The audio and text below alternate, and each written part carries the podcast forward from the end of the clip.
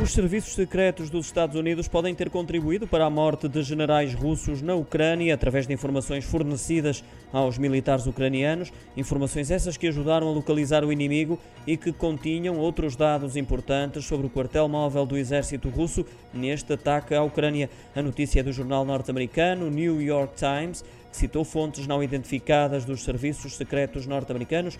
Estas informações, combinadas com aquelas que os ucranianos já tinham retirado no terreno e, em particular, a interseção de comunicações, permitiu aos militares ucranianos efetuar ataques de artilharia contra as altas patentes russas que perderam a vida.